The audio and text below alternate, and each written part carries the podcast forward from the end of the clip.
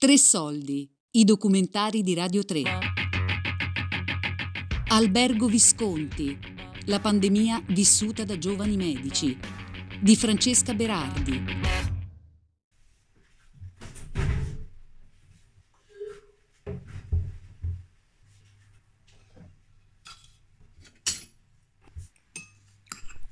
Se leggi quei post che vi ho linkato di, su quel gruppo Facebook dei medici che dicono che alle autopsie che hanno fatto effettivamente ritrovano un um, vasi polmonari pieni di trombi, cioè... Erano le 6.30 del mattino dello scorso 4 aprile, a Cremona. Francesca e Ornella stavano facendo colazione nel loro piccolo appartamento dentro l'albergo Visconti, a due passi dall'ospedale in cui da un paio di settimane lavoravano per assistere i malati di Covid. Alloggiavano lì insieme ad un altro collega ed ex compagno di studi, Samin, anche lui medico come loro. Si erano tutti laureati da poco, da un annetto circa, all'Università di Torino. Quando esplosa la pandemia, Francesca era in Germania a studiare ginecologia. Ornella, che ha origini siciliane, lavorava a Torino nel campo delle visite sportive, mentre Samin era il medico interno in uno stabilimento in Emilia-Romagna. Tutti e tre pensavano alla specializzazione. Hanno interrotto le loro vite e si sono ritrovati a Cremona, in prima linea contro un virus che stava e sta tuttora, sconvolgendo gran parte del mondo. Durante tutto quel periodo li ho sentiti regolarmente via Skype, raccogliendo le loro storie e impressioni su quello che stava accadendo. L'audio che avete ascoltato me l'ho inviato Francesca, l'ho registrato dal suo cellulare, così come quello che state per ascoltare, un dialogo con Samini in ospedale. Lui va bene, va benissimo adesso. Fin troppo ossigeno. Ah, no. Però... No, No, non stai perventilando. Se C'è perventila alla alto. PCO2 bassa. Sì, ma c'era tutto alto, tutto. Secondo me bisognava stargli l'ossigeno. Come a tutti, vabbè. A questo punto, boh. Non so se quelle Però vedi che vanno tutti meglio al pomeriggio che al mattino. Sì, perché lui andava davvero male. Quindi sì, secondo me veramente non è. cioè. Rifiutandomi di pensare che l'ossigeno possa calare di notte. Secondo me è una roba di ritmo circadiano, però boh. Però in realtà c'era la PCO2 bassa stamattina. E ma anche Ieri è stata una giornata che, come dire, non so neanche se dire non la auguro al mio peggior nemico, perché forse se la auguri a tutti quelli, se tutto il mondo capisse che cosa abbiamo passato ieri, forse la gente smetterebbe di uscire di casa per il Covid, di farsi la guerra, di, di pensare alle cazzate della vita. sbaglio, cioè oggi sono dovuta andare a, port- a fare, a raccogliere dei dati in un reparto di neurochirurgia e non sapevo che lì ci fossero gli intu- una camera solo di intubati e ho visto come stanno gli intubati perché io finora non avevo mai visto come fosse messo un intubato ed è uno accanto all'altro stipati in quel modo co- con queste bocche aperte con sti tubi dentro, guarda, orre- orribile, orribile. Quello che facciamo è ogni giorno vedere i pazienti, vedere come stanno e mm, cambiare la terapia se necessario, se no si- di solito si dà a tutti una terapia standard con degli antivirali, un farmaco che normalmente veniva usato per la malaria e che però è stato visto essere abbastanza utile anche sul coronavirus. E, e poi magari se già loro avevano una terapia a casa, vedere se si può continuare, se interagisce con i nuovi farmaci, queste cose qua. E ogni, ogni qualche giorno si fa una radiografia del torace o una TAC per vedere come vanno i polmoni. E, e poi una cosa che bisogna molto gestire è tutto il supporto alla respirazione, quindi l'ossigeno o mh, altre tipologie di respirazione non invasiva o nei pazienti che vanno peggio poi mandarli in terapia intensiva per essere intubati. Tra i compiti di questi giovani medici c'è spesso anche quello di effettuare i prelievi arteriosi, più invasivi e difficili di quelli venosi, per controllare i livelli di ossigeno nel sangue. Qui è un prelievo dall'arteria, è molto do- più doloroso. Quindi tu vai, lì hanno dei polsi, cioè già sono con queste maschere per la ventilazione che sono fastidiosissime ed è una ventilazione che dà un fastidio tremendo perché ti butta l'aria ad alta pressione da fuori, quindi è fastidioso. cioè fastidioso, è proprio brutto perché non riesci a dormire. In più hanno dei polsi devastati da questi prelievi che ti fanno degli ematomi, quindi ogni volta puoi rificcare l'ago sopra un polso già dolente. E quindi molti sono depressi, quindi si fanno anche un sacco di consulenze psicologiche, psichiatriche, perché i pazienti sono depressi. E anche per i medici non è affatto semplice mantenere un livello di umore buono. È come se non ci fossero pause. E poi tutti sono stremati, basta poco perché vedi, li vedi con le lacrime agli occhi per delle stupidaggini, perché adesso anche loro hanno raggiunto livelli di insofferenza. Però io, scambi personali come proprio umani non esistono non c'è tempo per dare spazio alle relazioni umane. Ci pensavo ieri che per la prima volta ci siamo messi a ridere, cioè io mi sono messa a ridere con uno strutturato perché è uno poverino che doveva andare in pensione pensa a maggio, fine maggio, è capitato proprio a maggio quest'ondata e quindi gli hanno chiesto di rimandarla di due mesi. Però è uno che non ne capisce niente di computer, poverino, e quindi cerco di aiutarlo, ma per la prima volta ieri mi ha fatto morire da ridere perché che non riusciva a scaricare un documento Excel. Per la prima volta nella sala medici ci siamo tutti messi a ridere.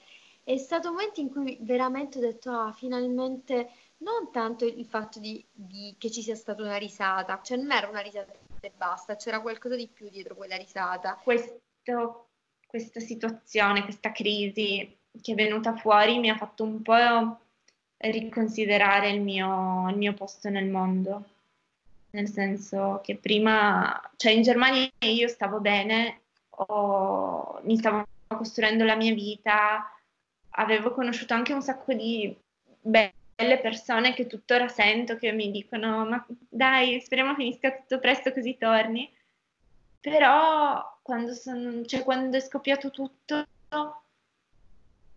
è come se avessi un po' accantonato tutta tutto quell'astio che avevo un, po' dentro di me verso l'Italia. Che non tanto astio, però vedevo tanti lati negativi dell'Italia che tuttora vedo e vedevo anche i lati positivi, però forse davo più valore, più peso a quelli negativi. Eh, mentre mm, questa situazione mi ha fatto un po' mm, provare più un senso di appartenenza verso l'Italia, no? Sì, cioè sono talmente cariche le giornate dal punto di vista emotivo, fisico, mentale, ehm, telefonico, perché ovviamente amici, parenti in ogni momento cercano di riempirti i buchi della giornata. Io quando ho tempo cerco sempre di rispondere a qualcuno, che io non c'è stato un secondo in cui mi sia sentita sentita nel posto sbagliato, nemmeno quando sono arrivata la prima sera e non sapevo cosa mi, mi aveva aspettato il giorno dopo. Quella sensazione di dire ma non potevo stare a Torino, io non ce l'ho mai più avuta quando sono qua, mai più. Il fatto di vivere tutti insieme in quell'albergo, di avere un luogo accogliente in cui ritrovarsi, gli aiuta molto. Quando sono in stanza la sera, dopo intere giornate in reparto, Francesco e Ornella cercano di dedicarsi anche ad altro, ed è in quei momenti in cui solitamente ci sentiamo. No, allora, eh, guarda, fino a ieri avevamo tutti l'umore bello alto, poi anche oggi, Franci anche oggi perché guarda, te ne inquadro mentre cerca, non capisco se fa yoga e il saluto al sole, la vedi? Questa è l'attività fisica che facciamo massima, il saluto al sole, perché poi abbiamo fame e è già tardi, quindi il massimo che facciamo è questo, i nostri culi si stanno rammollendo. Però a parte questo, no, oggi era una giornata che sembrava tranquilla, sembrava che si stessero iniziando a svuotare dei reparti, se non che in mezza giornata 35 nuovi accessi. Distrarsi non è così facile. Ma infatti ieri sera ci siamo detti, allora, oggi non si parla di ospedale, non si parla di coronavirus, di reparto, niente. Il primo che dice qualcosa a riguardo deve pagare. E boh, è durato così forse una ventina di minuti, poi siamo tornati a parlare di quello. A volte Sami non riesce a tornare neppure la sera. Fa i doppi turni perché ha mantenuto il suo lavoro di medico nello stabilimento vicino a Piacenza. Non mi ha rivelato il nome dell'azienda, ma io ho indovinato quando mi ha detto che si trattava di una multinazionale di commercio online. Mi vedi, mi senti? Sì, ora sì, prima eh, si sente. Anch'io vado a scatti, no? perché mi sto muovendo adesso appena arrivo nell'ambulatorio vedrai, eh, appena arrivo in ambulatorio dovrebbe andare meglio, che lì okay. internet prende decisamente meglio. A che punto sei? In che senso? Dove sei, dico, come spazio? Sembra tipo un capannone. Sì, sì, è proprio nello stabilimento. Quella sera Samin mi sembrava davvero stanco. Sono più stanco, sì, sì, ma perché considera che io non ho preso neanche un giorno di, di pausa praticamente da quando sono qui. Ho fatto sempre o ospedale 12 ore, 10 ore, insomma, a volte anche 8, ci è andato anche bene a volte. E un po' di turni doppi 8 più 8. Eh, ieri è stato massacrante perché sembrava nei giorni scorsi, per un paio di giorni, che la situazione stesse anche migliorando come numero di ricoveri, come situazione in generale per i pazienti. E poi ieri pomeriggio di nuovo c'è stato un disastro, di nuovo tanti accessi al pronto soccorso, di nuovo tanti ricoveri, di nuovo tanti gravi. Quindi è stata una giornata provante. Diciamo che ieri sera sono arrivata a casa alle 7-8 giù di lì che avevo la schiena proprio a pezzi. Che segni senti sul tuo corpo di questo periodo? Le mani, allora ti dico le mani, incredibilmente, no, non so se si, vede, ma segni di mascherina e cose del genere sono riuscita a non averne, eh, perché cerco sempre di, di, rubare dalle scorte queste mascherine che hanno il rinforzo nasale morbido, così non, eh, non mi massacra nel naso, quindi incredibilmente sono uno dei pochi che non ha, non ha le vesciche sul naso o sulle guance però le mani sono distrutte proprio, cioè sono distrutte. Ho sempre avuto le mani un po' sensibili e quindi adesso con questi guanti di, di, lattice o non lattice che stanno lì per ore, poi ci metti l'igienizzante sopra, quindi si diventano umide, mezze marce proprio. Uno dei disagi maggiori di cui mi ha parlato è il caldo, il sudore costante sotto tutti quegli strati che devono indossare per proteggersi e mi ha fatto una foto Ornella eh, ieri. E, guarda, ti do la spiegazione della foto. Tu vedrai una striscia di pantalone di un colore e tutto il resto del pantalone di un altro colore. Quel colore più scuro che tu vedrai è perché il pantalone è intriso di sudore. E poi ci sono anche momenti di sollievo, in cui si sentono compensati per tutta la fatica. Eh, quindi è da un po' di giorni che stavo un, un po' di ore al giorno in, in, in, un altro reparto, dove c'era un paziente che era già nella fase di miglioramento, comunque un signore di 58-59 anni, poco meno di 60 anni, molto vispo, molto... Ok, adesso devo mettere il telefono in una posizione in cui non cada continuamente, magari così, proviamo a vedere se sta, ok. E, e, niente, comunque ad un certo punto abbiamo deciso di dimetterlo perché stava abbastanza bene da poter stare, tornare a casa. E siccome avevamo per quello che può valere eh, in questo periodo legato, nel senso che comunque lui faceva sempre la battuta e a me piace rispondere alle battute dei pazienti, scherzare con loro e lui era uno di quelli che rispondeva no? cioè, quando chiamavo per cognome per fargli una serie di esami rispondeva come se fossimo al militare no? tutta una serie di scherzi che, che sono subentrati in quel reparto in quella stanza erano quattro uomini sono andato a dirgli che l'avremmo dimesso e lui era al telefono in quel momento col figlio ok eh, e io, io, gli avevo detto una mezz'oretta prima, guardi, dopo passo da lei perché devo darle una buona notizia. Allora, quando sono entrato, lui non ha attaccato il telefono col figlio, eh, che penso abbia più o meno la mia età, perché ha detto che è una ventina d'anni, quindi immagino magari qualche anno in meno. E mi fa, aspetta che è arrivato il dottore che mi deve dare una buona notizia, vediamo un po' qual è la buona notizia, ma non si aspettava che sarebbe stato dimesso. Quando gli ho detto che gli esami andavano talmente bene che lo dimettevamo, si è messo a piangere e guarda che comunque vedere una persona che ha il doppio dei tuoi anni mettersi a piangere al telefono col figlio così è molto... Mi ha fatto sentire bene, ecco, mi ha fatto sentire bene, eh, sono contento.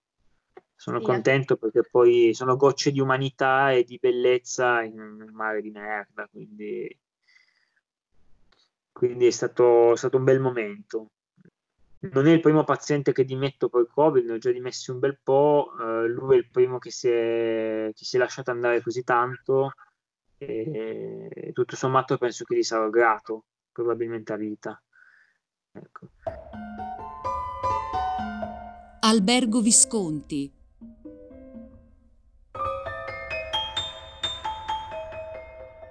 La pandemia vissuta da giovani medici di Francesca Berardi. Tre soldi è un programma a cura di Fabiana Carobolante, Daria Corrias e Giulia Nucci.